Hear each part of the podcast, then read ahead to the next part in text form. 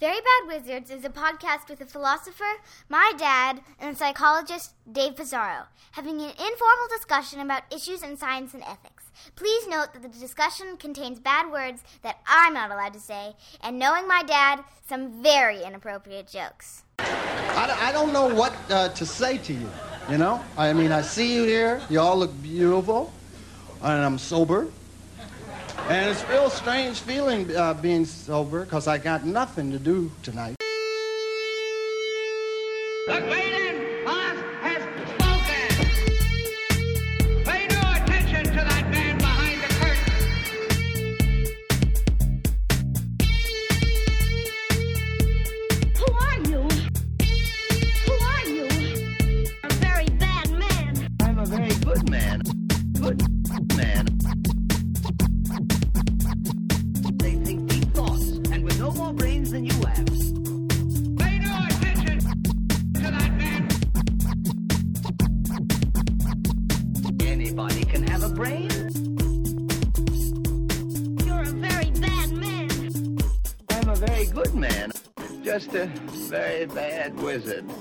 Welcome to Very Bad Wizards. I'm Eliza Sommers from Ireland Performing and Visual Arts Middle School. So, Bella, yesterday my dad watched a video of himself doing a talk in Sweden, and he was surprised to see how dorky he looked. Does your dad think he's cool too? Yes, he always brags about that, and it gets annoying sometimes. When he, when your dad does do the podcast, are you like, are you? Do you have to be quiet all the time, and are you like banished to a different room? Um, well, no, because I'm usually always quiet, so I'll just like go off to the side and, and either in my room or just play Minecraft. Or I'm usually the one that wants him to be quiet. And Well, they usually get in arguments or so, like uh, so like my mom and I have to be tiptoeing around, but and then he'll start like screaming and like what about us? I've never heard that before. Does Does your dad laugh at his own jokes? Oh yeah, My yeah, he dad. does. He thinks they're so funny. He'll just say like, um, "What's brown and rhymes with Snoop?" And then he says, "Dr. Dre," and he laughs. I didn't get Yeah. it at first. Yeah, no. So my dad, he he he always likes to do these like speeches that are funny, and so if he says something that's funny, he'll he'll he'll like have to stop the speech, and he's like, and he's like, and like everybody's kind of chuckling, but he's kind of like broken down over how funny he is, and he can't continue mm-hmm. speaking until he's over it. Yeah, same with my dad. He'll just like stop everything and then he'll just like start laughing and then when everyone stops laughing, he'll stop because it's not funny anymore. Does your dad tell you lies about how cool he is and what he does? Well, the thing about it is he doesn't think they're lies. He does think he's cool. So, um, he, I mean, they may be lies, but he doesn't believe them as lies. My dad, he just tells me a bunch of things like he's a wizard or he is the fastest person alive or he's like sometimes he'll just say I can make a zebra in Africa disappear. There, it's disappeared. Oh, now it came back. No proof. My dad doesn't do that as much. He, it's mainly him. Well, it's mainly him quoting movies and be like that's that's like half of our life is movie quotes. He doesn't have entirely his own thoughts. hmm I don't know if he does that a lot because I don't really pay attention. Sometimes I'll just tune out. Think Yeah, that's needed a lot in our family is to just kind of tune out until he's done. yeah. So I guess since it is their 100th episode and not ours, we should let them, Yeah. I guess, talk. okay. Thank you, Bella. Thank you. Bye. Bye. All right, we're taking this podcast back over. That's enough out of you, juror number five. That's Eliza's new part, and she went from scout and To Kill a Mockingbird to juror. Are they ranked by order of lines, or like they? Uh, no, then she would be juror number eleven or ten. She got totally fucked. I know. Why wouldn't we just let racism go so that she could get more lines? Liza's acting career matters. Oh no, repugnant. So here was the question I was going to ask before we had this idea. I'm Tamler Sommers from the University of Houston. Dave, it's our hundredth episode. I almost thought that was just going to smack you in the face and we are going to have to cancel the recording. Could have. I realized That that sh- I like I you know normally it takes like I like I'm good at opening champagne, so it's like I, I kind of gradually let it kind of seep out, but but then I, I was like, oh shit, I got to ask the question, and so it came out. But all's well that ends well. it's uh, pretty good for your third for your third bottle So tonight. yeah. So you said you were gonna get a. You know, I, I have a bottle downstairs. I'm just uh, I'm sipping Angel's Envy bourbon right now, just because I kind of needed to. I knew you were going to be pre gaming, and I hadn't. I didn't have a chance because you know. Yeah. I, uh, um, Because what? Like you're in the exact same situation that I am, like with a daughter by yourself right now. um, except for that, I never have somebody to help me. So there. Take that. I any any very bad wizards uh, fans who want to be my nanny, please submit your resume at Peas. um, He videotapes and cries during sex, but it's proof. It's, it's proof that I cry. all right. So today we had a lot of grandiose ideas for this hundredth episode. It's fair to say, right? I mean, the plans alone were just you know if if we had done them, it would have been amazing. had we done what we thought of doing, brainstorm doing, even really intended to do, and then just sort of didn't get it together because this is a busy time of the semester, like this, it would this episode could have been great. could it could have been great. Now it's just it's going to be quinti- quintessential, but great, perhaps not. There are possible worlds in which this was a great podcast. there are simul- White Rose simulations that are currently running. currently running in which this is a great episode. So, what we are going to do is very typical of very bad wizards, and in that way, like that's very that's nice. We we put out a call on Facebook, Twitter, and over emails for a kind of a like an ask me anything, and we got a lot of good questions that we're going to respond to in the second segment. In the first segment, um, we are going to take a quiz, and it's a quiz that was sent to us uh, or linked to us by Felicitas Steinhoff on Twitter. A quiz about driverless cars and what they, how we should program to behave in situations that they'll no doubt be facing daily. So we're going to take this quiz and I, I think it's going to tell us something about ourselves. So this is at moralmachine.mit.edu. So I guess it's out of MIT. You ready to start taking the, Uh, I'm, the quiz? I'm ready. I'm All ready. right.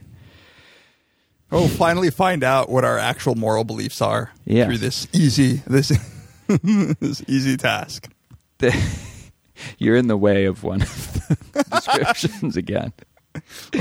You really need to not do that. So, all right. So here we have a driverless car with nobody in it, and it has two options. It can continue going straight and hit an elderly woman and a small child, or it can swerve and hit an elderly woman, a man, an elderly man, two boys, and also a cat.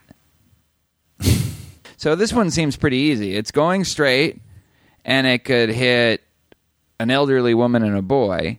And then, or it could swerve and hit also an elderly woman and a boy, another boy, a cat. Cat's not, I don't know what's doing out walking with the boy, and an, an elderly woman. So, Suicidal. so you probably should just hit the elderly woman and the boy, right? yeah. Yeah.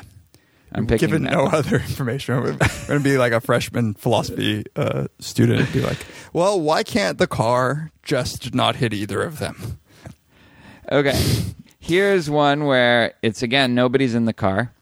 It can swerve out of the way. So right now it's headed f- towards two homeless people, but it Yeah. can swerve and and then hit a male executive and and just a man. We don't know what kind of man. But he's not carrying a briefcase. We don't know for sure that he's an executive, but we know for sure that the guy who's carrying a briefcase is an executive. or it just continues on the same path and hits the two homeless people. Now, It's fucked up, man. I know, So I, but- I don't want to. I but- don't want to say what I'm actually thinking because what I'm actually thinking is hit the two homeless people because because society. but also because that's where it was going anyway. Oh yeah, the default. So you're going with that to make the moral decision. Yeah. All right, we're hitting the Whatever homeless gonna- people. Although the executive, like fucking banker, that's probably New York. Yeah, he's probably a douche. Oh yeah. All right, well, let's just hit the homeless people. Okay. now, in this one, you can just drive. Oh, yeah. See, I think we might have a disagreement about this. So, if you drive, you'll hit this barrier. A woman will die and a male doctor will die. So, a woman, we don't know which. The, uh, these are the people in the car. in the car, right? yeah. Or it can swerve out of the way, but then it will hit a dog and a cat. I, I think You're going to want to hit the dog and the cat, right? Well, are they homeless? We don't know. I'm they're assuming they're homeless. This is obvious. This is an obvious hit the animal. Well, it would have to Um, swerve though. Yeah, yeah, right, and, and if it will kill, I mean, they, I, I don't know why the airbags don't save these people when it hits the barrier, but assuming, So this is there's a guy in the car. Well, it said. Oh, sorry. There's a homeless guy in the car for some reason. he will. The the homeless guy is in the car. He'll swerve into a barrier, uh, or he can keep going straight and hit an executive. um, swerve and kill the homeless guy in the car, or keep going straight and hit the barrier. So I'm realizing that He's what in I the car, like yeah, yeah, Yeah. Uh, so I'm realizing that I have I'm I'm um I, I have some sort of weird moral intuition that being in the car uh, creates an, a moral obligation in the car. like it has a moral obligation to protect the people who are in it. Prima facie, unless other things, all things being equal, the car should protect the person in there. So now I'm willing to say Kill the swerve executive? to kill the executive and save the homeless guy. But See, what if that had been a kid? uh, then then I think all things aren't equal and it, that kill the kid. No, just kidding. Uh, no, save the kid. All right, now things start to get a little interesting. a pregnant woman is, is in the car. This is this is why we got our one star review. Repugnant. Repugnant. She's headed towards an elderly man, a large man. now we're in our territory, right? She's Okay, so it has a description. What is? Does it actually say large Yeah, man? In this, yes, it says a Okay. large man. All right. uh, and a male doctor. So we have an elderly man, a large man, and a male doctor. But wait, there's a, even another little twist here. They're they're flouting the law. I'm quoting now. The pedestrians are flouting the law by crossing on the red signal. So this driverless car can can swerve into a barrier and and kill the woman who's pregnant, or hit the these people who are you know they Yeah, shouldn't just- be crossing the street. blat- yeah. Blatantly disregarding the sanctity of the street traffic laws. Yeah. Um, I don't even need them to be breaking the law. I think Yeah. it should save the pregnant woman. Yeah. All right. I mean, We're on board there. Yeah, it's a. It's actually it betrays their politics that they didn't say a woman and her unborn child. A little girl. I'm just saying. it does, right? Yeah. There's a something Gricean about the communication. All right. Little girl in the car, in the driverless car, can go into the barrier, or it can swerve out of the way and hit this woman who I don't think is pregnant. Um, She's just a large woman. she is just no. She's not even large. She's a woman. She's very. She seems more like a '50s woman. She's got kind of a tight sweater. Right. We should say, by the way, that you are reading these. I'm not seeing the Yes. images. That that it does come with images with the little arrows and little skulls over the people who will die. So normally I'd be inclined to save the girl, especially since she's in the car, as you said. However, One like, on one. It's just one to one. One- One woman, one girl. One woman, one girl, but the but the the car is headed, if this matters to you, towards the barrier right now. So you'd have to swerve out of the way to kill the woman. Right. Here's the other thing that I think matters. I don't know if like if this is going to be able to factor that into its final evaluation of our ethics. But there was a lot of shit talking going on between our two daughters um, about us, right? This this has tainted your judgment. This is, uh, you know, did we not make it clear that they could say good things about us if they were so inclined? Yeah, I don't. I don't think either that or they weren't inclined. Although, didn't I- your daughter at least want you not to hear her shit talking? Yeah, but that's that's, that's not honorable. You know, just turn around so I can stab you. My daughter is like, "Yeah, I said that. What are you going to do about it, bitch?" I still. What do you think here? Swerve out of the way, Um, kill the woman. It it does seem like this woman is getting fucked over in this scenario. Yeah, yeah, yeah. She is, but but I I think that the, I'm swayed by the eight. Car. I'm swayed by youth and by the obligation, the moral obligation instantiated by entering the car. It's like Right. a contract. It's like a Car. Silly. Yeah. You think the car is supposed to protect people? It's not a Hobbesian traffic world we're living in. This is a. I when when you were describing this to me, I quickly just Googled to see um, who's doing this. Right, so MIT Media Lab, and there's this hilarious like press release from the MIT News office, Yeah. and the headline says "Driverless cars, who gets protected?"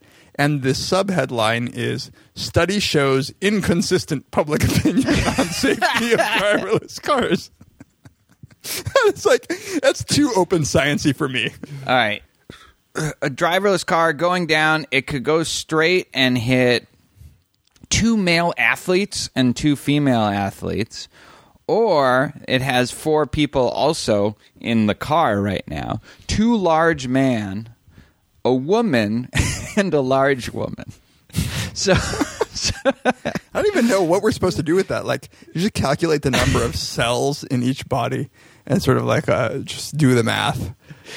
So I, I'm thinking. Um, so you have four athletes, fem- uh, two male, two female, and that's if it goes straight. They're not breaking the law here, or it swerves out of the way, hits the barrier, and then that's the the two large men. There's not a single athlete in that car right now. That's why they're driving because they don't get out enough because they don't fucking, you know, like they're they're actually hurting the environment. I don't know what value the athletes are bringing to society. You know, so you can so you can throw a ball far. Like, what what are you doing? They're not You know? driving around all the time, like put, putting everybody's lives at risk. I mean, these these they might be on their way to their car. At least these people are doing like a ride share driverless car thing.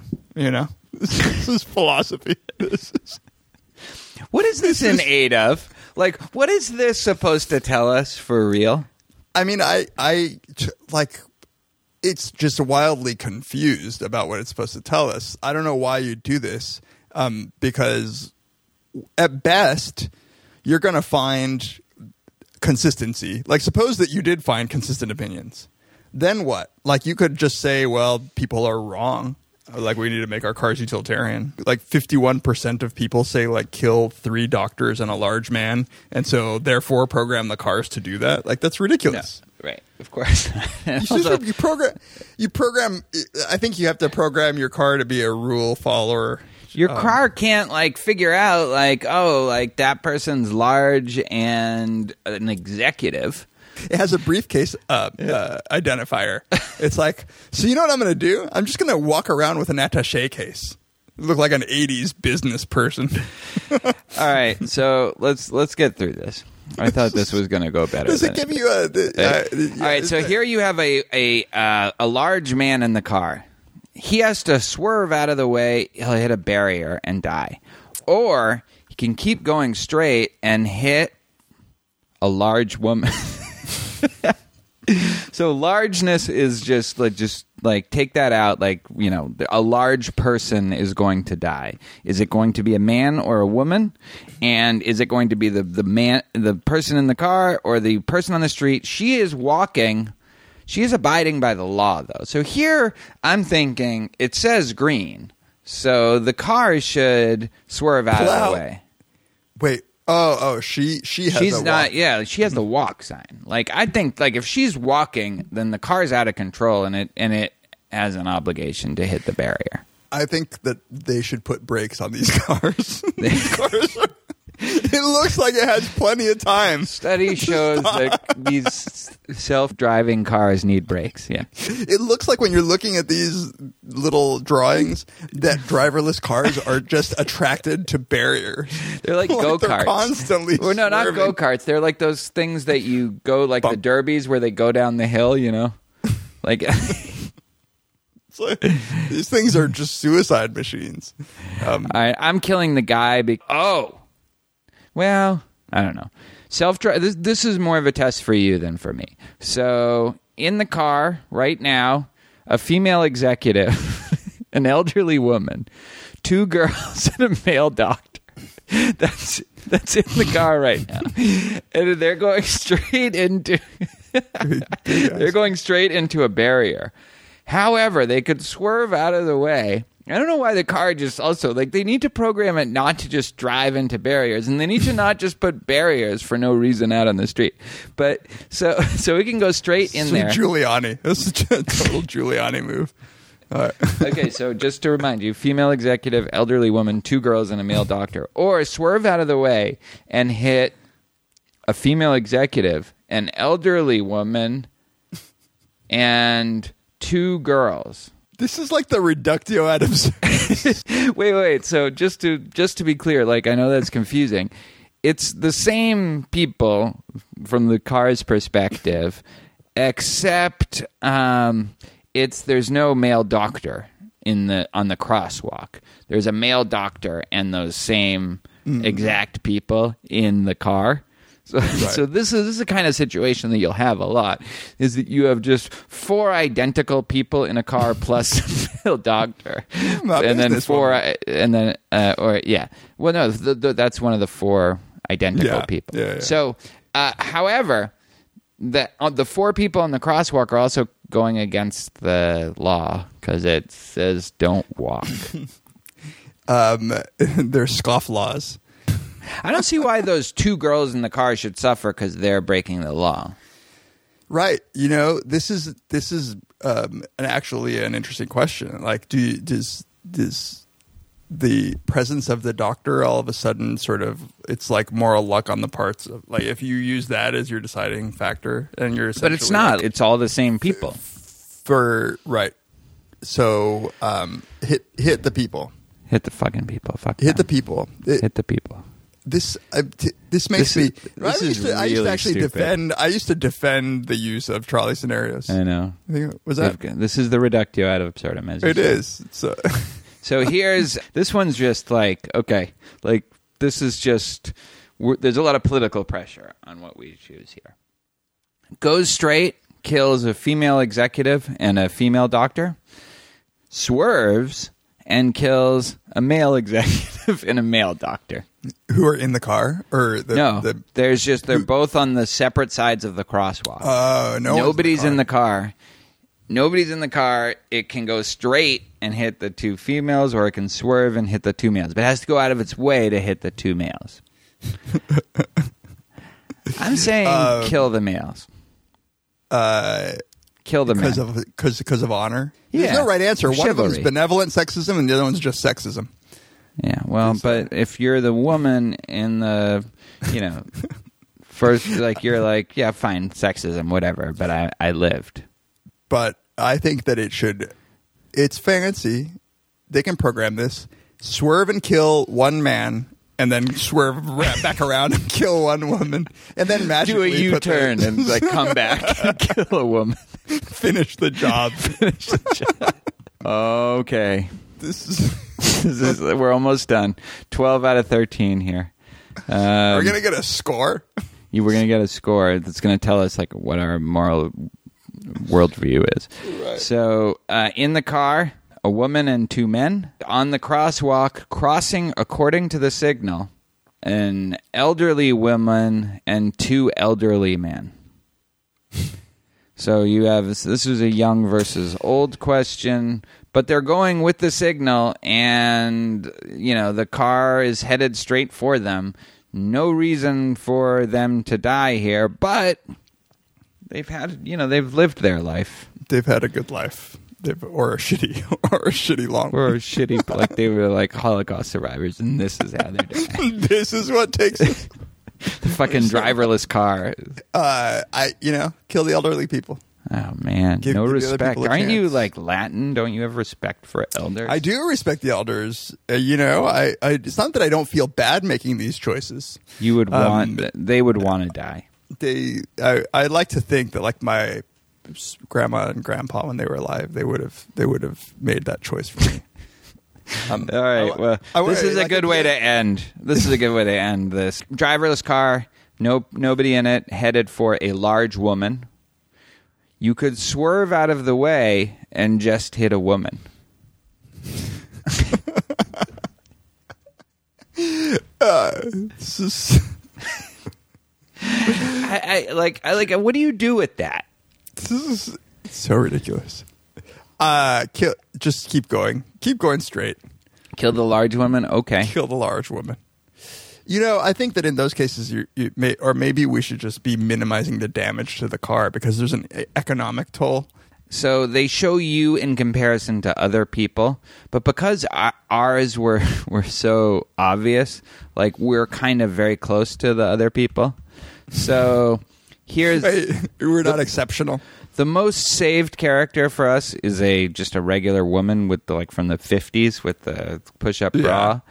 The most killed character was a fat man. I don't even remember killing a fat man, but um, so to us, saving more lives matters less than it mattered for others, but not by much. Protecting passengers mattered more to us. That makes sense than it mattered to others. Upholding the law mattered more to us because we're Kantians than others, but by a little. Avoiding intervention mattered a tiny bit more, but not much. Gender preference, we we uh, preferred females to men. Pets versus humans. We God, this I don't, I'm not proud of this, but we really preferred humans over pets. But that was just because of the thing.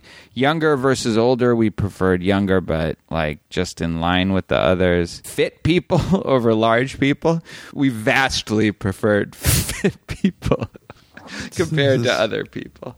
That We- sucks. We should have always decided to swerve toward the fit people because they have a shot at, at like escaping. but See, we didn't get a lot of these criminals. I don't even know if we had a single criminal. So social value preference, we don't have like we're just in the middle because we didn't get like criminal versus executive. no, all we got was a homeless doctor. person. And yeah, yeah, yeah homeless Yeah. people, executives. So- It's like a hilariously caricatured view of like the like how to stratify society. It's like there's homeless people, business people, and medical doctors. It's like I th- it's like what a kid thinks their three shots are. Right. like Firemen. Yeah. who are the people in your neighborhood? The fat guy, I think. the bullet bra woman. I think also the fit people thing. I don't know if that was my fault. You seem to want to kill the fat person more than I did. I was arguing that athletes don't contribute much to society. Um, Uh, that, I was yeah. willing to sacrifice them. Yeah. So I don't know Unless- why it came out like that. Unless you have an attaché case or that was really stupid, and I think we got a bad, we got a bad thing. I hope that you edit this down to three minutes. This- this, Can I uh, tell you in my mind how much better that was? Gonna that was go? gonna go? Yeah. this is this is like a this is it, it's what some people would call um, a, an analogy to life um, in general. Okay, this this MIT news the press release is so they they interviewed poor Josh Greene, who of course has of course has the time to to talk to the MIT press, but but not to us. I think the authors are definitely correct to describe this as a social dilemma, says Joshua Greene. the critical feature of a social dilemma is a tension between self interest and collective interest. Greene adds that the researchers, quote, clearly show that people have a deep ambivalence about this question. Sorry, Josh, but I think that uh, I, I, I think that the driverless Well, cars. also, yeah, like like whose interest? Like what's self interest here? Like it doesn't give this you a perspective. They never did, and so the I don't know if we didn't get any of these questions, but it but the press release actually says, but everybody wants their own car to protect them at all costs. But I haven't seen anything that tells you it's your car. Yeah. I, I think that what what they're saying is that people want people in the cars to be protected. Yeah. Um, but you know, this is a problem that moral psychology, like this tells us less than nothing. you know this is um, this is not even a good implicit test of prejudice because I think that it's such an obvious question that you're like asked to judge the life of a homeless person versus the life of a doctor that that in fact if people were being completely you know totally honest like in this or this was like actually assessing attitudes you probably get like the opposite results I think I hate like when I first took it, it was funny, but now I hate it. I mean so so, so the problem is we're going to actually have to program cars to do something Um, but not this. Like it's not going to just kind of decide when somebody. It's not going to be. It's not, we're not going to program it to say, well, does that look like a homeless person? Does that look like a doctor? Is that like how how much does that person weigh? At, No, like there's Chandler, a few things. Yes, like we are. We have to do that. We have to do that, and we have to assign everybody an objective value from zero to one hundred. I don't see how you don't see this. everybody should actually just. We should boil it down to a number and have everybody wear a sweatshirt like some twisted autistic version of the Scarlet Letter with their value on it. with their value actually Yeah. on it. Yeah. And then maybe you can like, you know, work hard at like at increasing your value. Like get karma, basically get karma in society. Like um The technocrats have won. The technocrats have won. Congratulations, you win. um the the solution should just be to let really really bad drivers drive their cars like we do now. While texting. yeah. More people die, that's fine. That's fine. At least we're not forcing anybody to make the moral choice between like a fat guy and a homeless person. I will say that when I took this the first time, it was a lot more interesting, and it showed that I had a that I strongly favored um, women living than men living, and that proves, as I've always said, that I am the real feminist of this podcast. it's called benevolent sexism. that's, that's what it that's what it is. That was bad. Like it was a really bad group. Like we got like I guess they randomly select a lot of things and like there's all these variables and it's like we got the most boring va- variables. Yeah, I mean, I was just cut a lot of them out. mine. Like, I don't. It, it's It's still stupid. it's still stupid. A woman, Maybe a I got- athlete, an elderly woman, a girl. it's like, But at least that's And they just funnier to talk about. what is this? A Hasid? What is this? Who oh, it's a the- homeless do- person. Do you know this? See, that would be funny. We should do our own version of this. You can kill two Hasids. Two Hasidic Jews, a Lubavitcher Jew, a, a Reformed Jew, and, Just a Woody and a Allen Mormon, type. and a Mormon. yeah, kind of probably an atheist, like Jewish intellectual from the seventies, kind of. He's clearly Ashkenazi, but he doesn't really care. He more thinks that it's the, the tradition that matters, not the. he doesn't eat pork just out of respect. Yeah. He goes like he goes to shul on on Rosh Hashanah and the High Hall. He has a seder, but he doesn't. a guy a guy that has has um has gotten a vasectomy, you know, somebody porn whose star. kids, a, yeah, somebody whose kids are waiting for them at home. Like that's the kind of shit, you know. Like if we're Yeah. gonna have computers making decisions, you know, we might as well. Okay. Should we take a break? Just put this behind us. Let's just try to suppress this. This gets be- it gets better, I think. I hope, like, or maybe not. If- like the, uh, it's like the gristle of like a typical episode. if it doesn't get better, it's your fault at least this time because you asked us the questions. You, the listener. All right, we'll be back. I'm gonna have to get down on my knees and pray for a miracle.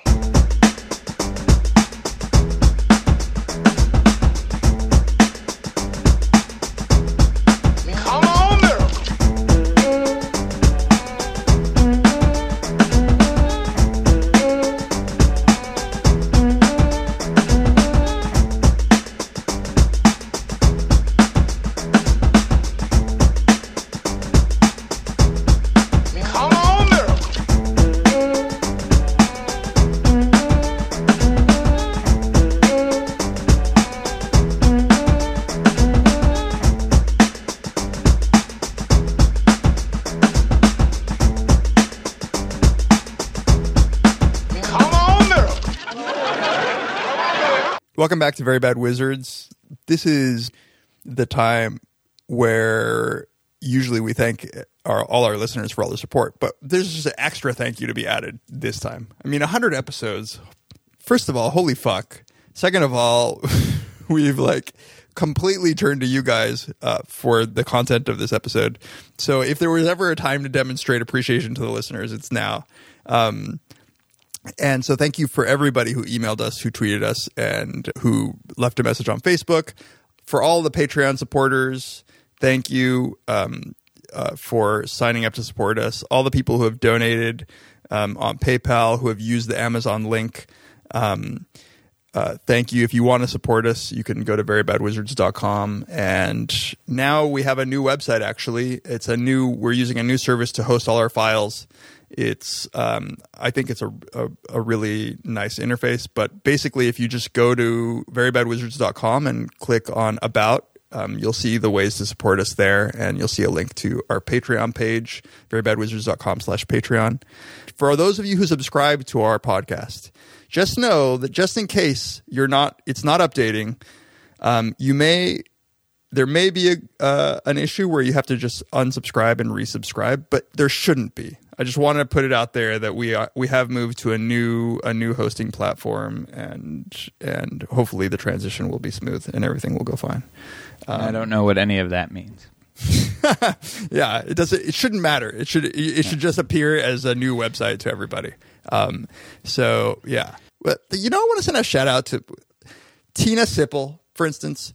There's people who have been supporting Uh, from us the beginning. from the very beginning. And I was looking Yeah. back because I was actually transferring all our episodes to the new host, right? So I was I was actually going through and looking at our notes, and I almost can't believe, first of all, that anybody would have the patience to listen to the, that many episodes. But No. but but like I remember thinking like in episode ten, it felt like we had done so many. I know. Like you know, like Fiery Cushman was like episode thirteen or something. You know, this was like it felt like we were. I remember almost none of. yeah. You remember having to edit out the anti-Semitism that you were expressing. I right because of his uh, His mother-in-law. His mother-in-law. Right. Yeah. Um, so thank you. I you guess guys missed you. some good anti-Semitism. Good old fashioned. So thank you, really, from the bottom of our heart to to everybody. Um, I, we continue to get emails that like keep me going. Like right now, I'm dead. I'm dead tired. Tamler can see it in my eyes. But the reason that we're doing this Very is just bad. out of love for um, for just basically the community that that has built up around around. We've gotten such good emails. I want to give a special shout out right now to Shanique, who Yeah. emailed us about To Kill a Mockingbird. It, you know, it's like it's one of those emails that kind of changed my whole way of thinking about that issue. Not my whole way of thinking, but all, shifted it. And gave me a different perspective, and I want to talk about it in a little more detail, um, but but maybe the next episode when we haven't been drinking. And yeah, that deserves its own segment. yeah, that Uh, deserves its own segment. So, um, but emails like that, and then we got just today, s- Anne and Shield, just so nice, like that. I mean, email made my day. Yeah. It- Yeah. it- so so so week. please keep those coming. Rate us on iTunes. well, we we have to read this one freaking iTunes review 'Cause I have to say, that like of all the scapegoating of the Jew on this podcast, this is the worst. Do, do you have it pulled up? I'm giving this review five stars because David deserves it. If I could review Tamler separately, I would give him one star. And the review would say, "Screw you, Tamler." He's, he says what we're all thinking. His name is G H J K L J D S. Like he doesn't even have the balls to give his Oh, actual on. name. How many people actually have an actual name as their handle? I don't know. You can't- Albert Camus. He he he used his name. Tinder tips. He used his name, uh, or she. The paleofuturologist. We could probably figure out who that was. There can't be that many of Th- those. those are people with honor. Yes. Little- David and Tamler aren't re- real. That's a very funny iTunes review. That is. You should scroll through our iTunes reviews. It's not you because you Yeah. do that every day, but the the actual listeners might get a kick out of some of them because they're very creative and funny. Yeah, they are. We have we have great listeners. Um, but uh, so I was a little worried about about uh, even showing you this review or talking to you about it because I knew that you might get your feelings I'm hurt. so used to this. You don't understand. Like this is like if you're a woman in an executive meeting getting talked over, interrupted. You, know, You like- you now you now know what it feels Yeah. like to be a person who's oppressed Be- on a daily basis. to be a Um, woman. well, you know, w- w- welcome. I'm glad that you glad that you felt that as as a Latin as a Latino male. Yeah, I right. No, I know club. you've you've suffered. all Screw right, you, so they- Tamler. That was one Screw you. Tamler. I know, But he Well, I mean, did give us be- like he, should have given us stars. three stars. No, what are you talking about? You should be thanking me. Be, basically, like I'm like the closer on this show. Like I, You're you like- know, I, sh- I sh- You trumped my awfulness. uh, all right. Wow. So, um, All right. so we're gonna try to to to get to some of the the AMA questions, the Ask Me Anything's, um, Ask Us Anything's. So we have a list of feedback on from Facebook, Twitter, and email. Do you want to start with Facebook, then go to Twitter and email? All right, Sam McNearney. TV shows and movies are popular topics on the podcast. How much do they influence your work in academia? Very much. I ask because philosophy and psychology are perceived to be more serious or high minded than the stuff on Netflix and HBO. It's almost as if professors have the last word on questions about human nature. I don't know if that's true, but even though some of the people who write these shows, David Simon, Vince Gilligan, etc., do an equally good job, way better job, I would say, of examining how we perceive and behave. It's true that they don't have the empirical tools of psychologists. P- They can't p hack a good script. They can't. they can't put like a large woman like a big. and Can you uh, imagine? it, that that they don't have the empirical tools of psychologists and their ideas are not peer reviewed and debated like ideas in science is the bias that psychology and philosophy are above pop culture justified i don't even know if that bias exists anymore like I, I i mean maybe it does and i just don't hang out with those people but i i do think at this point it's fairly well recognized that we should be taking this stuff extremely seriously. I mean, there's a reason why the philosophy of The Wire and the philosophy of, you know, The Simpsons and the philosophy, those things are the best selling philosophy books out there, which Yeah, is not saying that much, but it's saying something. I think it's pretty well known that this stuff really sheds a ton of light on, Yeah. on ethical issues in the real world. even so Cass Sunstein just recently wrote a book called The World According to Star Wars, where he's he's using this as a lens to which uh, by which he looks at economics, and I, I actually think that so many people in academia are inspired by art, right? Maybe not pop culture. You know, if there's anything about the high mindedness that I would still perceive is that certain kinds of uh, entertainment and art are, are perceived to be as as sort of better than others. But, you know, I've been ashamed before in academic circles for being sort of liking the lowbrow comedy. Like my daughter and I are watching "It's Always Sunny in Philadelphia." Like we've just watched pretty much 11 seasons of It's Always Sunny in Philadelphia, and she's 11. She's not even 12 years old.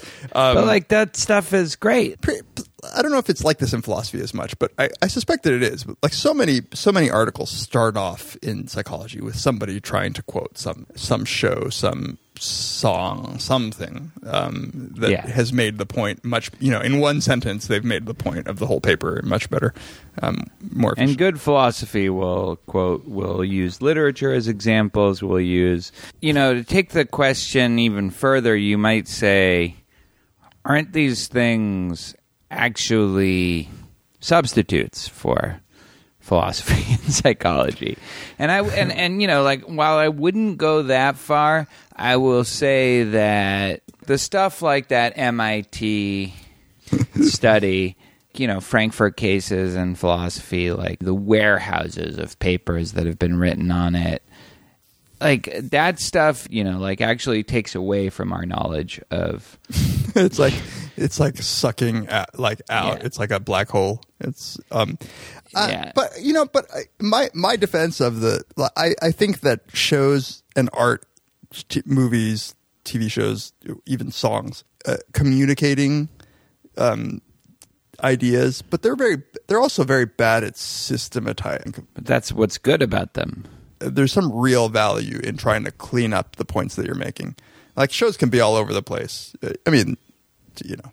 Life is all over the place though. Like that's the point. Like Yeah, but if you if everybody had that attitude, we'd never get science done. Just be like, oh fuck it, this bridge works sometimes, and this Oh, bridge right. doesn't I, I guess I'm thinking of ethics. Sometimes the airplanes like we'll get never their destination. know. We'll Right. never know why. That's the fun of life. Why do yeah, you think uh, Brian Kissel? Why do you think Donald Trump should be the next president of the United States? We don't. it's troll. Yeah, troll. Really does. What are your views? This is Luke's. Uh, this is one of those like I guess from Eastern Europe where they don't have vowels in their names. I'm going to give it a good faith attempt. Lucas Vibranchik. That That- seems like the- a Polish name. His last name, there's one vowel. No, Consonants. no, the Y's are sometimes. Yeah. Anyway, go ahead. Yeah, fair enough. what are your views on virtue ethics? Love it. And if you want to know more about it, we talk about it in that Nancy Sherman episode. And I wish we talked more about virtue ethics. I mean, love it is like, you know, it, depends what you mean. But yeah. I, Yeah. And Dave loves it too. Yeah. I, uh, much of my psychology is informed by that view. When did you? Re- this is a good one from Victoria Spring. When did you realize moral psychology philosophy was your passion? Relatedly, what has been the high point of your careers so far? I'd say Tamler's high point was definitely joining this podcast. uh, okay, so I actually, um, I think for a long, I, I, you know, I think that even pre-reflectively, I was interested in morality and why it seemed that some people could could do just wrong things with no guilt. I, I think I was very sort of moved by by guilt and maybe empathy, and I was very curious about why some people didn't like why some people were able to lie with no compunction, for instance. Um, but really, not until I think high school when I, I got a copy of I don't even remember if it was Plato or it might have been even Marcus Aurelius, some something uh, moral philosophy that I really got. I was like, oh, you could actually talk about this stuff and think about this stuff like as what you do. Like that's amazing. Um, and then I s- straight up just made the choice to go moral psychology instead of moral philosophy because my college, which was a religious college, didn't have a philosophy major. I just said, oh, I'll just study moral stuff in psychology. Wow. I mean, so, but what was the high point of your career? Uh man, I hope it's in the future. Fuck if I know. I'd say the high point of my career was uh, when easy penny bags rapped over my beat. Hands down, better than tenure. point when I realized it, but it was definitely in my mid 20s. And I will say that, like, it was literature. The thing that really planted it, and then this is why it was my number one book back on that five best books, Jacques the Fatalist and His Master by Denis Diderot. Diderot, and I loved. I loved the ideas of it. He was kind of a free will skeptic. He was a fatalist. I, I was sort of that, that appealed to me at the time, and I guess that was it. And I read that when I was 20. So that's when I realized it was a passion. High point of my career, I have a very specific one, and it's at the a meeting that I don't think you were at, or but we didn't. We barely knew each other then. It was in 2005 or 2006. It was when I gave my uh, Two Faces of Revenge, Moral Responsibility, and, a, uh, and the Culture of Honor paper at SPP in St. Louis and hmm. like I was, you know, I just gotten my job at University of Minnesota Morris, and this was a totally new idea and a totally new paper that I that I had been working on. And, you know, and I had never been t- to a conference like this. Like every big time person was there. You know, like John Doris, Shaun Nichols, said Rebecca Saxe, said that I wasn't there. Liane Young. Well, right, but I didn't know you were big time then. You know, like Rebecca Saxe. So the paper went really well, and I had put a lot of time into preparing the paper and to trying to make it funny, but also like substantive and interesting. And and like I I, I don't know, like I always I always think of that time as that was like the thing that launched me into a different phase of my career. So Hmm. that's mine. Good answer. Good answer. Yes, thank you. Um, mine was watching Straw Dogs, actually. Should have been. if you appreciated it. Yeah, and didn't systematize enough. Uh, Tim Andrews. this is quite a big question. Having recently dealt with the naturalistic fallacy, what are your own personal values? Where do See, they these- come from, and on what basis can you prefer them over others? I mean, the values that I endorse are ones that have been sort of built up through interactions with other people. And they're obviously really heavily biased toward the culture that I was raised in, um, in the time, you know, in the place and the people who raised me. But I think that any source of value that is non empirical, uh, you know, the question is, well, where else could they come from? And I think that that there's some meaningful way in which you through interaction with other human beings you come to realize the kinds of things that the kind of person you want to be the kinds of things that you want to be for other people and the kinds of things you want other people to be for you and it, it doesn't seem that puzzling to me And I'll say this the way we decide what values we prefer over others is the same way that anyone's going to be able to decide it. It's because even if you're a hardcore moral realist, you still have to assent to certain core principles.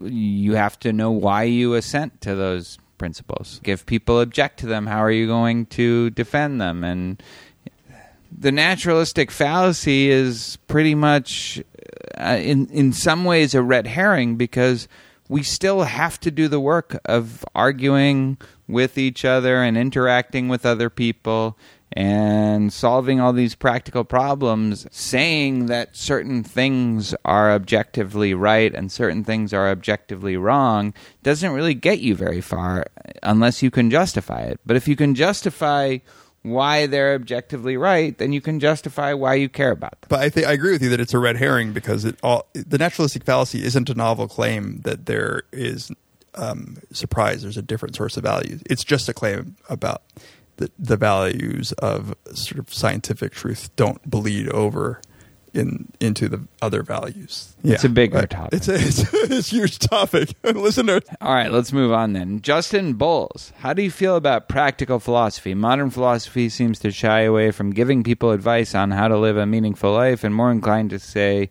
why the question doesn't mean anything. In Roman times, a school of philosophy would have been all over that shit. Is that good? Bad? The hell's going on? Okay, is that good? No.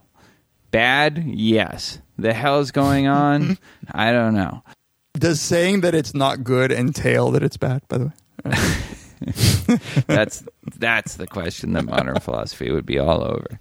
So this is what I think philosophy should go back to more, and I and I hope it is. I you know like definitely people like Valerie Tiberius and Nancy Sherman. And one of the ways that I chose people I wanted to interview in the book is are they taking that question seriously in the Very Bad Wizard interview book?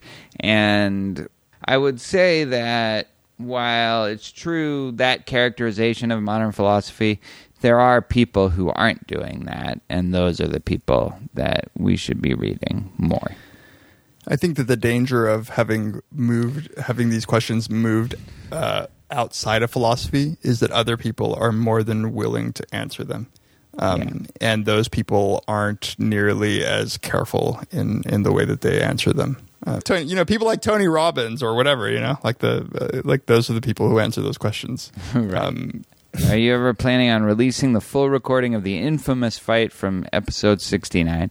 No, we're not because it's not an interesting fight. it's not interesting at all. The, Yeah. the interesting part was the part that we posted, and for the record, I don't think that it exists. We uh, we toss out audio files, take up large portions of hard drive space. that fight, unlike say the gender fight, Right. uh, buy toys for like what toys to buy for your kids, we didn't even really disagree that much on episode sixty nine. We were just We were just being pissy with each we other. We were being pissy with each other. Yeah. Exactly. Yeah. Yeah. we disagreed a little, but there was no reason for us to get into that fight. That was ridiculous. It was so ridiculous. um, uh, that's just a good meta question, which is, you know, it's not as if on paper our positions have changed that much over time. We probably fight or argue at least less than we used to. It's because you've seen the light. I just, uh, to be honest, some of it is just giving up. Um, you know? it's like when, when you, whenever you started to let yourself go in your marriage. That's like how I am now, intellectually. let yourself go. Right. Yeah. Yeah. like, a, like I'll just get a belly. I'll be I'll be the large man. I'll get killed by the driverless car to save the to save the I'd like for us to have at least one special night a month.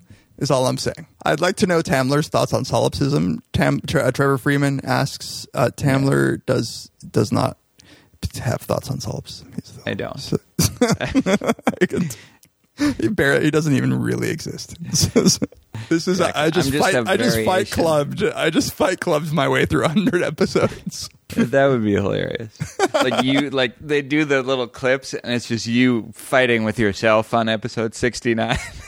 I mean, there is a funny thing where um, a lot of people who have spent time with me have actually heard heard me recording, and there is a way in, in in which it is hilariously absurd to hear only one side of multiple recordings. It's like Garfield without Garfield. Um, which is awesome. uh, Carl Mueller says, "What percentage of your recorded discussions make it to the air, or how many minutes are typically cut for whatever reason?" Uh, do you ever be, back up and re-ask or re-answer a question to get clean audio? The technical part is we've lost a lot of audio way more earlier than later. We've we've become kind of pros at this. With guests, we have more audio problems. Guests suck. This is part of the reason we don't have guests. They always fuck up, Yeah, and I'm sick of them. I love Yeah, them, but I'm sick of them. um, yeah, they fuck up regularly.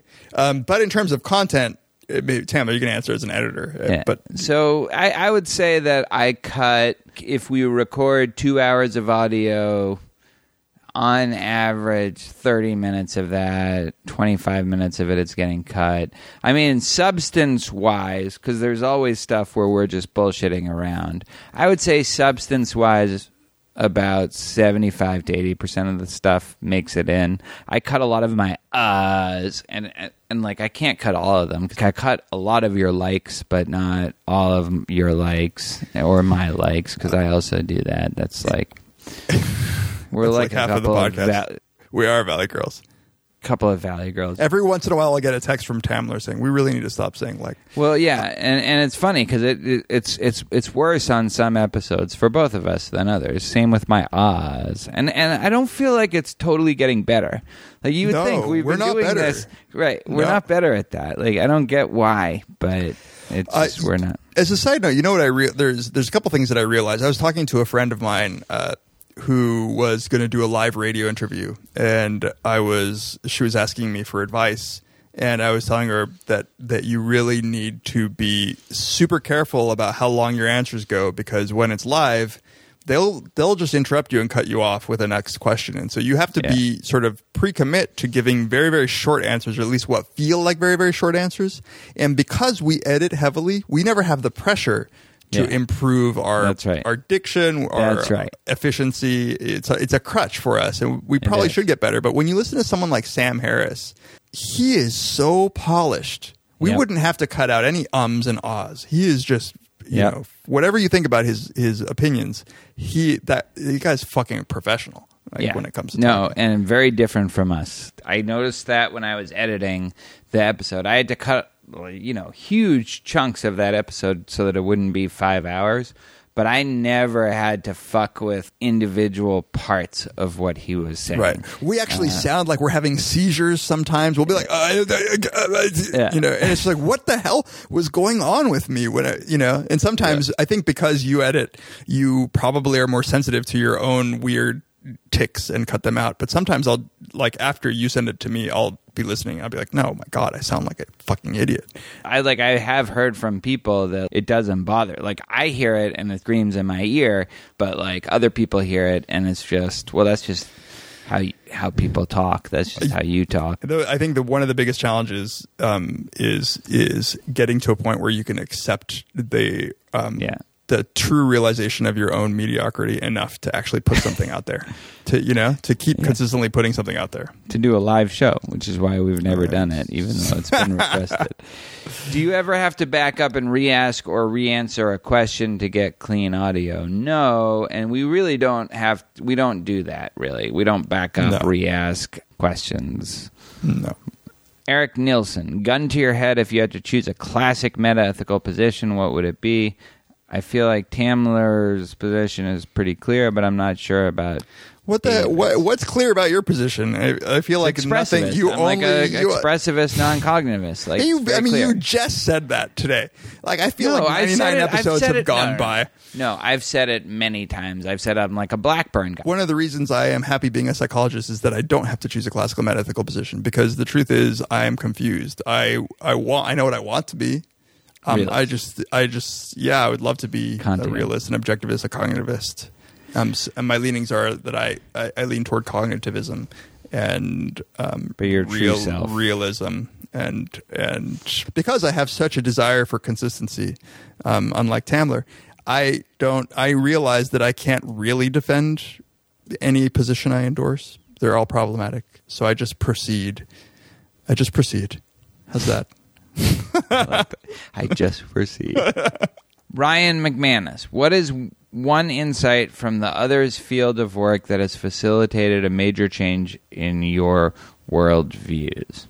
Well, I mean, for me, this is easy because social psychology influenced me way too much, but probably the Jon Haidt, you know, the social intuitionist model was, you know, in spite of the, all the issues surrounding social psychology, I think there's something fundamentally right about that model, and that changed my view of the world. The idea that it's our emotions that are leading us to make moral judgments, and a lot of our reasoning comes post hoc.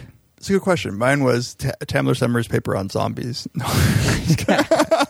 That uh, that should have, because you were a dualist before then. Right? I still will never get that out of my head that I was like reading that paper and wondering who the hell actually wrote it. Did you really Um, read it?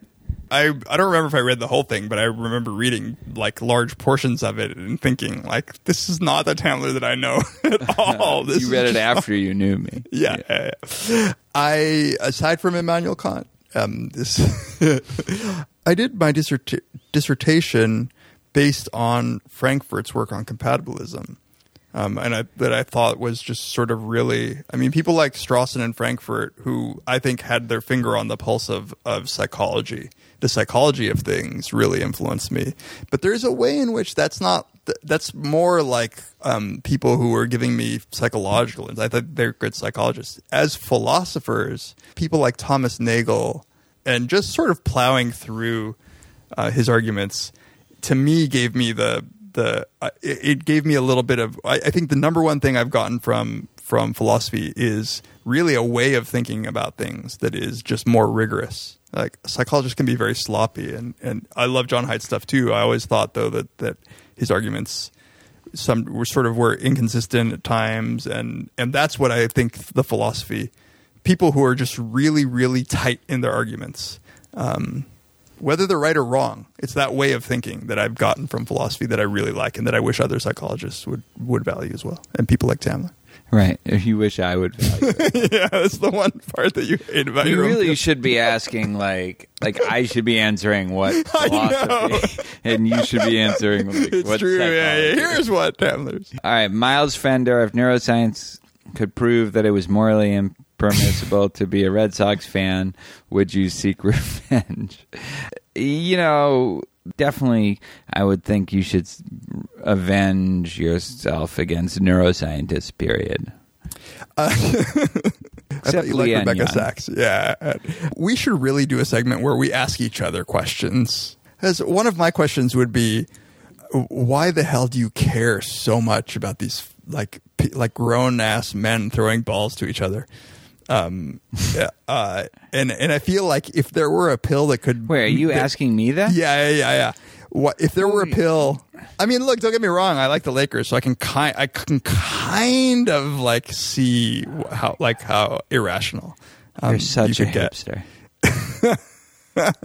No, um, it is the passion that you have for for uh, not just the sport, but for the teams. It's just growing up in Boston versus growing up in L.A., where you guys are you guys are shit fans. No, I mean, I'm a, like I'm. I was born in Argentina. Like I know what it means to like love Yeah. to love You- something. right? But it's you, like but solidarity. You, it's That's like community. That's what life is all about. But it's your pre, you pre-commit to irrationality in a way that like I'm willing to suspend my my reactive attitudes about sports like stuff in, in a way It's that you no- just embrace. It's no more irrational than like why do you love your kids more than you love other kids? Like it's just because they're your kids because it's your Um, team. Tom Brady is walking across the street at a red light. Eliza is in a car. You're saying First of all, he would he would never cross the street unless Well, it was a if- green. if the balls on the other side of the street were slightly less inflated, he would totally cross that red. See, now I'm just Uh, trolling you. This is not cool. Do you glorify revenge or retributive punishment and attacking someone to defend your honor just to be contrarian good hipsters? Okay. Okay. There's a lot to correct in the premise of this question. Number one, hipsters don't defend honor. Number two, I don't defend retributive punishment like uh, there was another there was another question I guess we'll get to but that kind of assumes that I that I defend some sort of like retribution theory of punishment which I really don't or at least not in its recognizable form. I do defend revenge and honor and stuff like that but that's not to be uh, hipster for, for sure because I 'cause I don't like hipsters, but you know to be contrarian, there might be some truth to that. Yeah, I, you know, we, and we discussed this at some point. There, there is a way in which um, it only makes sense to defend revenge when you are in a mass of people who seem to immediately dismiss it as as like the worst thing ever. Right. Um, and I think that's where we were coming from, and we we've had Yeah. to to take a step back and say, I can see why somebody would think. That in fact this is like w- we endorse like you know blood Right. feuds or whatever, and I, I don't at all. I at all. And Like, I and I have a really- student who is like a Latin king, and for them, like when you defend revenge, like that meant that like four of his friend, like best friends died or something. Like Right. know, And that it- partic- it- yeah, exactly. and that's and that and then then I'm not defending revenge. No, and we we Yeah. we read a. I think in one of the episodes we read an email from a from a, a guy who had Yeah. grown up in like where it really meant something and that we clearly don't don't have. Um, so so uh, hipsters. I'm not a hipster either. I think that I I You're am not. just not ironic enough. metrosexual, but not a hipster. Yeah. um, so, but contrarian, of course, that's why Tamler holds all of his positions. Uh, and also, I will say that it's a constant worry as I'm writing this book on honor is that I romanticize it too much. Right. For Um, somebody who doesn't, I live a safe life, and if I ever get into a fight in my life, it's always been broken up because people thought I was like a high school kid. Be- because you were scratching too much. um, for the charge that Tamler is a retributivist, yeah, I feel like this this in some way is uh, sneaking into the question, the premise that Tamler would want reasons for acting, and Exactly. Tamler clearly has never had any I hate rejects reasons. I reject just reasons. I'm far more retributivist. Um, and and by retributivist, I just mean I care about justice. Um, the, the, Ah. the Tamler is. We, I, that's okay. Quick one for me: Tamler, what's worse, Kant's certainty in his ethical system, or the smugness of a new atheist? Kant's certainty, I guess. Well, not his certainty, just the ethical system itself. The smugness of a new atheist. I, I, you know, it's annoying, but again, it's I'm I'm just around that too much. If I lived in a place where like. What was it that you told me one time? Like, Yeah, like if you had to grow up in like a, actually with yeah. actual kooky religious people. Evangelical, Yeah, exactly. Then I probably the smugness of a new a- new atheist wouldn't bother me. Yeah. All D- Dave. This one's for you Yeah. from Travis Cotreau. Dave, your best friend is tied to a track and a trolley is headed towards him. The only way to get to the switch in time is if you use a Star Trek transporter. Do you pull the switch?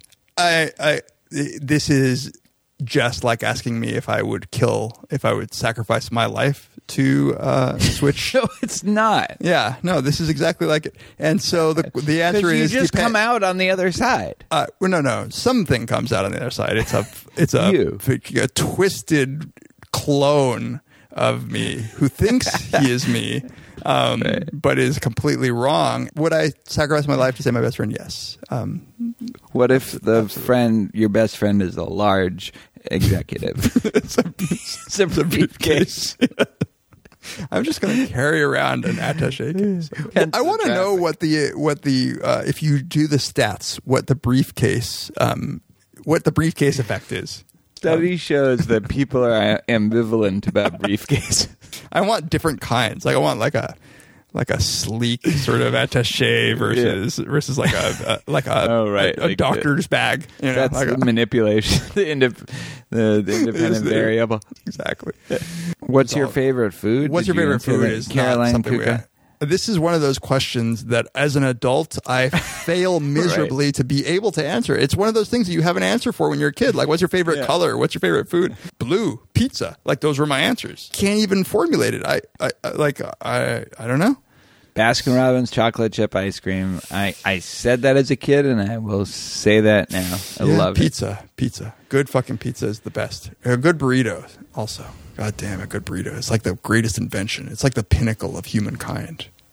Brendan Beckett. A trolley is headed towards five people on the track who believe in rationalia and thinks Straw Dogs is a top ten movie of all time.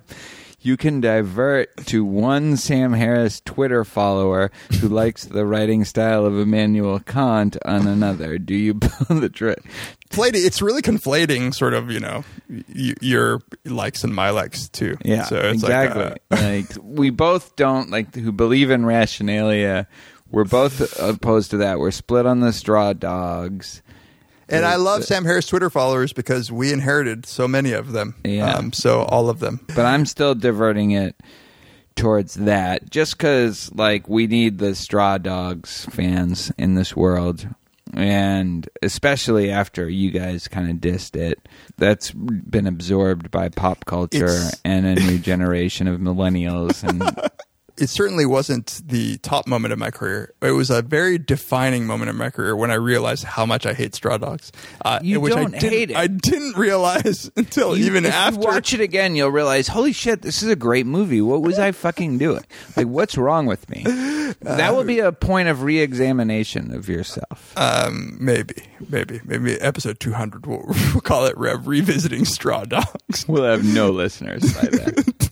I think we might have no listeners after this Yeah, maybe.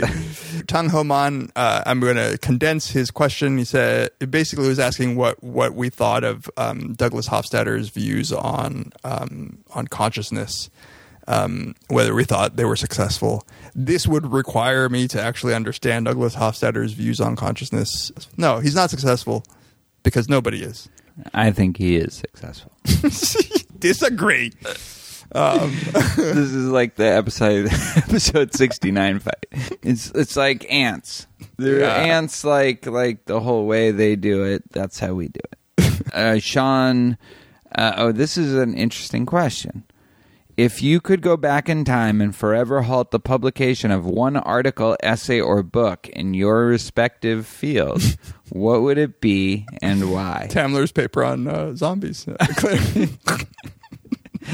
I probably read the first paragraph of it. I, I would I I would not like I stand by that like it's my most like my best philosophy It paper is. of It, it all is time. like uh, it is it's a real philosophy paper. probably your only philosophy paper. Um, the uh, I wrote it my first year in graduate school.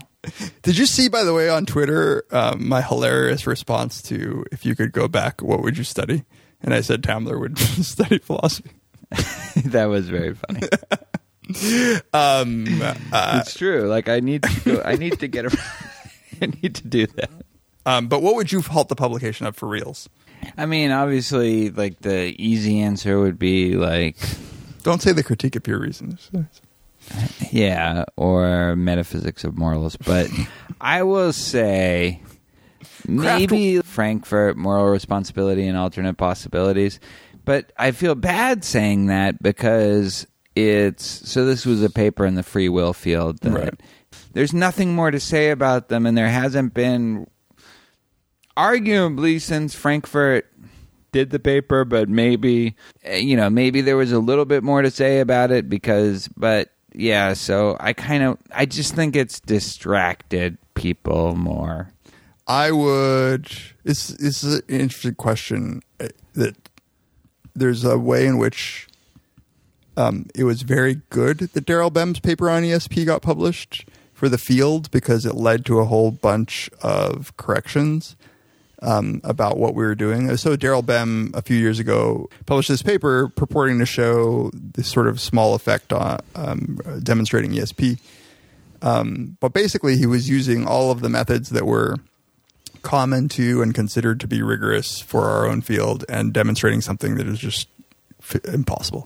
And uh, because of that, we were kind of tossed into this crisis of, of about our science. So there's a way in which like it was necessary, but God, man, I wish it could have happened some other way. You know, jeez, it was just a shit show. when you brought it up last time, I thought it was um, that he was doing it to make the point that statistics can be manipulated. No, no, he wasn't. It wa- I mean, it would be great if, like, he in his memoirs wrote that this was all like one big joke. But no, he was really, he really genuinely believed that he was showing something. Um, Oh, and- that was not the sense I got from last episode. That's interesting. yeah, I mean, some other papers like Leif Nelson and others, they actually did a paper, sort of, you know, showing in a satirical way that you could demonstrate anything using p hacking. So they actually did a paper where they purported to show that listening to certain songs made you younger. It made you actually younger. Yeah, so you, th- this is what this was a great demonstration. Like, yeah, so you could show that like by dint of being placed randomly, random assignment in an experimental condition could actually make people appear to have significantly altered their age. Wait, Um, appear to have altered their age? Like, Yeah, they so you, you show it. A, no, no, no, no, no. You actually show actually that people are younger. Yeah, people in this condition that they were randomly assigned, like reported being 32 or whatever, 21, and people in this randomly assigned condition reported being 28. Right. Wow. So you're showing an effect of the experiment experimental manipulation on age, but you know the the whole point was to show that you can get almost anything if you p hack enough. Um, Wow. So it was like a great demonstration. but yeah, no. guys, Yeah, we you're fucked. we're better now, but Yeah. it's slow and painful. Craig Little says, "Is torture justified under any circumstances?" Yeah, absolutely. Yeah. I mean, it sucks, but It's, if you got to save a billion people, I'd be all for it. Torture gets a bad rap, and I know that saying that is going to sound really controversial, but I actually think that most of the disagreement is on the empirical effectiveness of torture. Um, Right. And and I think that if we were convinced maybe that that it clearly would save people, it's all it's also this abstract i kind of respect that christopher hitchens like got himself waterboarded because he Mm-hmm. was sort of in favor of waterboarding but he wants to know what that actually means to be waterboarded yeah, you most def, And most so- def did the same yeah thing. he did Yeah, so Yeah. really uncomfortable video of him getting. all right so this is a good one how Yeah. much criticism this is from camel man do you both get from colleagues who don't get what you're doing with the podcast or who are easily offended or who just have an underdeveloped sense of humor any unjust accusations of sexism or racism other uncomfortable moments so none for the easily offended just like literally not one single time from a colleague have you Um, never. Uh, th- that's Yeah. not to say that I don't have colleagues who they could. It could very well be that there are plenty of colleagues of mine who have been offended or something. But by and large, I mean, I've not gotten any criticism. By and large, anybody who cared to listen, if they were offended, they would probably just never even start listening. Any unjust accusations of sexism or racism, no like first of all they wouldn't be unjust they wouldn't be unjust. They would be totally right. M- most of my colleagues, as in the people in my university, um, would even listen. Like this, the prophet is without honor in his own land, as Jesus said. Um, Yeah, I mean, I have certain colleagues that listen, but they're predisposed Yeah. to be friendly to it. I okay. That all that said, there are definitely people who don't think that this is the best use of my time. You know, Well, it's definitely like not. think- but they're right about that. But these people are com- like they're real people, and they're completely right. yeah, But, I actually think that they're just yeah. mistaken. They're just slow to new media because they're uh, they're Yeah, old, they're old, and they're ignorant. Bitter. Fuck them. Uh, um, no, but as in terms of just like even Fuck you, as merit committee. Like. who wants full Yeah. anyway. What's full professor? um, uh, the big salary increase. But I, but I think in terms of like if you even have the goal as an academic to more widely be pedagogically valuable, like to to actually influence the way that people think about the world, um, then it turns out that this is way more efficient than publishing papers. Even though at the end of the day, like the counterfactual world in which I didn't do a podcast for fucking 200 hours or whatever we've recorded, um, I would have more papers. I just don't. I don't want that world. Like, I, Yeah. I agree. I completely agree. I don't want that world where you have more papers. so I already have so many. It's like it's like what do I want? A larger penis? Physics is going to get in the way. Um, Sarah Hall asks, um, "The Wizard of Oz, by his own account, is a very bad wizard, but is he a good man? Um, why do some very bad leaders think they're a good man? What is a good man? What is a very bad wizard? These questions haunt me. Um, that's probably because you've been falling asleep to the intro song. Everybody thinks that they're good. Um, I it's through weeping and gnashing of teeth that I admit, f- somewhat facetiously, but really, I think genuinely that like I like I'm racist and sexist and homophobic because it ta the natural default is to think is to see your own intentions as dominating. Um, and most people have good intentions. Even very bad wizards have good intentions. Um, but that doesn't But make what them good. makes a bad wizard? A bad wizard is somebody like Tamler who doesn't understand the technology that he's working with. At the end of the day, the very bad wizard just couldn't work the machine right. Couldn't figure out Linux. he couldn't figure out Linux. It accused me of blocking his view on his computer screen. Well, your Skype thing gets in the way. It gets in the way. It's say. clear, and because I am the central sort of salient feature of that, it must be my fault. My question: How is this the not the number one rated podcast on the planet? Congrats. That's because the partially examined life people are keeping us down. I mean, it's very. Well, I think it's a Matt vast, a vast, Yeah. vast, partially examined life conspiracy. Yeah, Um, absolutely. it's- Like, Like this guy, I, I don't think people understand. There's this guy on Partially Examined Life, Mark something. He even told me he has like a brother something. at, at um at, he has a brother that works at iTunes that that literally his job is to make sure that we don't get highly rated. on- This is. I this mean, we get is- highly rated, but It's the only explanation. It's really it's the only, only- explanation. it has to be. Um, but thank you. How much money would it take for Tamler to shoot an ad endorsing the Roomba, or Dave to shoot an ad endorsing the quadruple bypass burger? There is a number. I'll say it that. I'll leave it at that. There is a number. It's a small number. like the Roomba, I, I like it's annoying, but I, I would, I would shoot an ad for it. I'll do it right now for tw- like fifty bucks. Fifty bucks. Yeah, yeah. My price is higher, but that's because I'm a psychologist. What's We the get paid. quadruple bypass? burger? I do not know, but just the fact that it sounds like a gross burger is enough to make my price a little high. All right, so this is one of those. The premise of this question is wrong. James Kirkland. That, by the way, the last question was Misha Adara. James Kirk- Kirkland. How does Tamler justify the significant and substantial cost of innocent human lives and suffering caused by retributive criminal justice policy? Uh, through massively increased recidivism rates.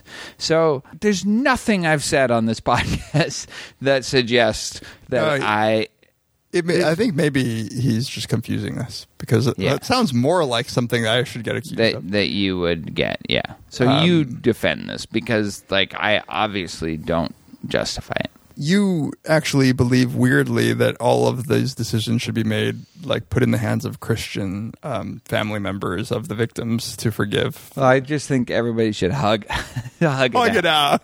hug it out. Yeah. No, I think you believe that they should be forced to hug it out with like somebody who sexually assaulted them. Eh, Maybe this gets us to uh, this congrats from Madeline Paxson, who's Yeah. not asking a question, but says, pick the most heated argument the two of you had on the podcast. And then, sorry, I got to slow down because as yeah, somebody as- like yeah, somebody called me out, chastised. Yeah. It's true. I do read fast. In part, it It's is good. A failure. I- it is. uh, A, it's a failure to take the perspective of the listener, and I apologize. Uh, pick the most heated argument for the, the two of you have ever had on the podcast, and then redebate the issue, only reversing position so that Tamler's arguing Dave's position and Dave's arguing Tamler's. Listeners vote to pick the winner. I feel like we would turn into caricatures of ourselves. I do too. That would be kind of funny though. it would be. I think that would be. That make for a good episode.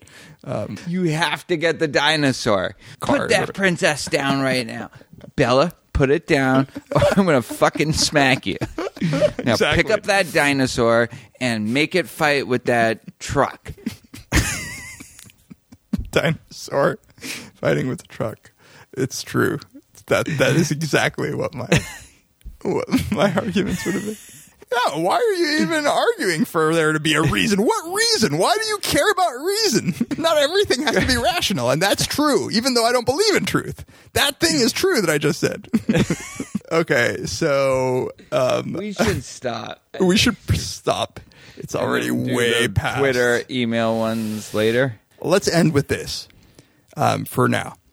Uh, and this is from the long email from Anne Scheel, who said, at the end of her very nice email, said, Here's my question, and I really, really, really hope I'm not too late. You're not, in some earlier episode, you mentioned that you're not voting regularly. One of these things I got so worked about, up about that I was close to shouting at my phone. Are you going to vote in November? And that must have been directed at me because you, you, you vote. I like voting. No, I will get a sticker that says I voted, and I will wear that around, and uh, and just applaud myself for not wasting the time that it took to throw away a vote, because Hillary's going to take the state anyway. Um, So you are going to vote for Hillary. no, you don't.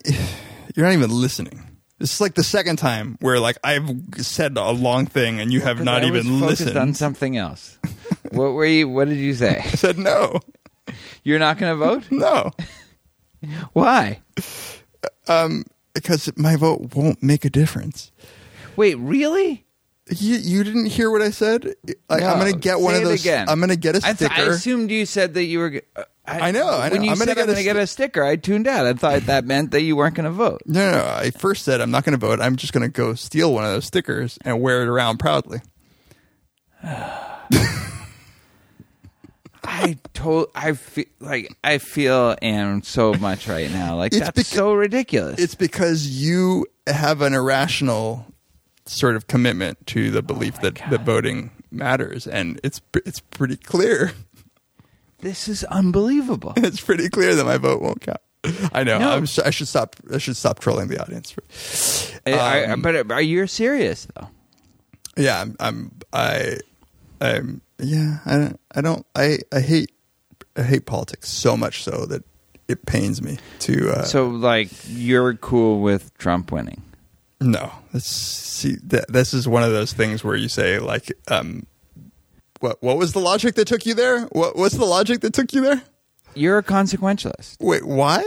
What is it? because you think my vote won't make a difference, and it'll be like I'll I'll get this little frisson of like, ooh, no, I no, no. beat the system by why- not voting. Are you saying that the reason that you, that you vote is that you believe you believe that it doesn't make any difference at all? Yeah, it's your duty. Like we're we're reversing positions here, but I think it's like your duty as a citizen to vote, and you just do it, and you shut the fuck up about it, and you don't like try to compute the odds of it making a difference or not. You just get out there and you vote. There's one thing that I agree uh, uh, that you just said, and that is you should just shut the fuck up about it. uh, it's Fair all enough. it's all sanctimonious. And you're right that I didn't that I did completely tune out. Wait. I can't believe that you're not divorced. Well, you don't do that ever. what? You, I'm I- very forgiving of other people who do that. you judge based on intentions. You know that my intentions are good. Okay, what, read some some Twitter stuff because I really got to go to bed. This is N- name the most widely endorsed moral judgment you disagree with. uh, voting. Yeah, So, are you going to say the m- most widely endorsed moral judgment that you disagree with? voting. Yeah. I, I know. oh yeah, yeah. That was this joke. is uh that was it's, uh, t- it's too raw for me right now. It's Too soon. too. I, I guess my judgment is um, that justice is objective. Like I don't, think I don't, I disagree with that. right. Um, you should have named your book "Relative Nothing." This was this is a good one to end with. At Liquid Harm, uh, how much do you guys enjoy teaching philosophy, psychology versus actually doing research and writing? I'm much and I, I, I enjoy teaching way more, except grading, which I hate more than anything. Um, I give tests with Scantron sheets. so I have 800 students. I don't hate grading. Um, I do hate organizing grades. Yeah, I'm way more mixed. I, I love them both, and teaching often because it's so.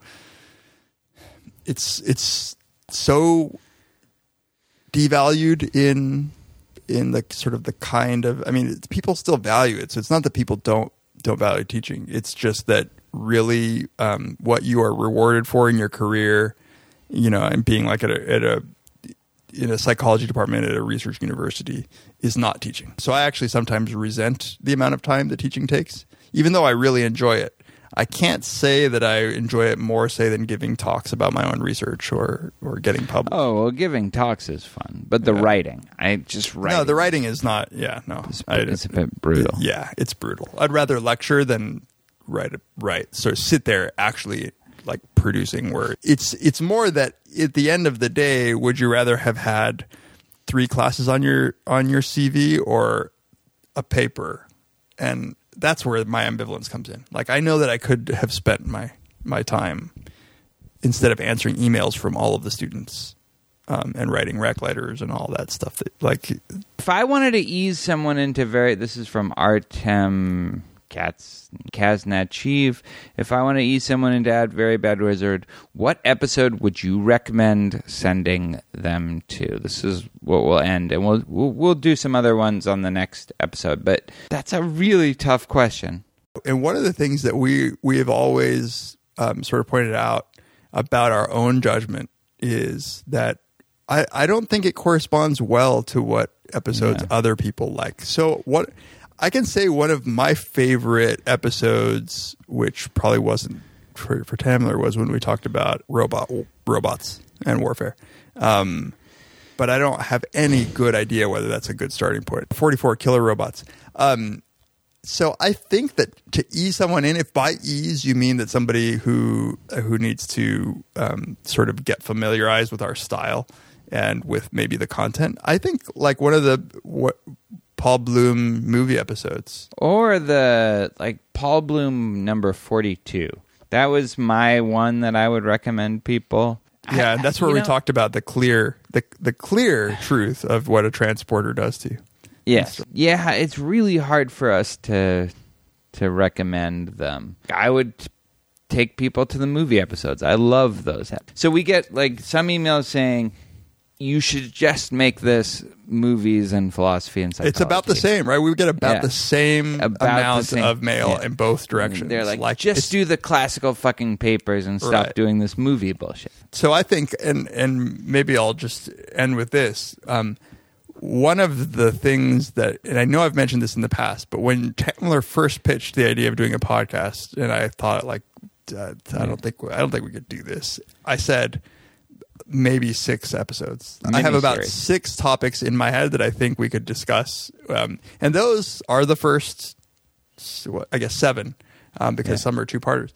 I think people probably like, but the Tamler and I can't stomach to listen to them um, because our audio is bad. We were newbies at the whole thing, and um, I haven't. I certainly haven't listened to any in a long time. I, I, I will listen to them as much as I'll listen to like episode 60. Like, I, I just can't listen to any of them. yeah, yeah, it's hard. Well, you have to because you edit them. So But I mean, I can't listen to them now. Like, Yeah. I have to edit them when I edit them, but then yeah, I'm and then you just never listen to them. Like you miss every single beat and No, no, every no, that's the not little true. opening. the That little is opening. not true. In fact. I, like I actually make an effort to um, to go back and listen to them. I'm just now. fucking with you. Yeah. Um, Um, especially after that, elect the Electra Company thing turned me. You that know- was the, that beat. I was like, "Holy shit, that's awesome!" And then I made an effort to. To, Thank you. to- that was my keep that was my pinnacle beat making. Um, uh, that uh, it's one of the mo- more popular beats that I've made. You can go to It's listen. awesome. The VBW no context Twitter feed, which Mm-hmm. is very funny, in that it goes sometimes back to some of our early episodes. Yeah. I was f- way funnier then. It seems like I was funnier on those. I Like I, think I've gotten less funny. I, Like, I didn't want to say any. I didn't want to say anything. But um, no, I don't. Uh, who the fuck knows? You know, I mean, like clearly we had fresh material to work with. Like, how many times have I brought up like the foot massage example? You know, like there's like a like right. there's only so much we you used can. our shit. we used up our shit. We were once young and pretty. Yeah. Exactly. but I laugh a lot. I'm not a good judge uh, of this. But um, we certainly did have years and years of things that were probably built up that we let out in the first Yeah. 10 episodes that we'll Yeah. never. We'll so go never, back and listen to those Yeah. Uh, Those are probably funny. We can't do it, but Yeah, you might every- enjoy it. Maybe we'll come through. And we're about like we're pro- we're so close to two million episodes. Like we'll get it in within by the weekend. Like I feel like so, we could so just awesome. claim it because we had a year Yeah. without statistics. That's true. so we have two million downloads. Two million- That's so cool. two million That's- downloads. We love all of you. Like that's so cool that you've done that, and we love hearing from you from all these different countries and all these different walks of life. Is awesome. Absolutely.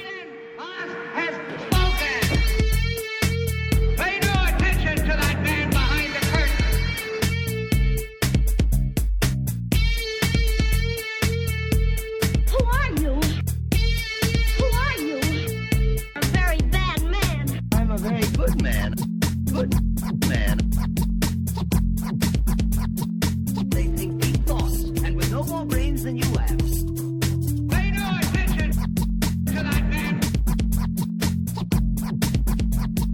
Anybody can have a brain. You're a very bad man. I'm a very good man. Just a very bad wizard.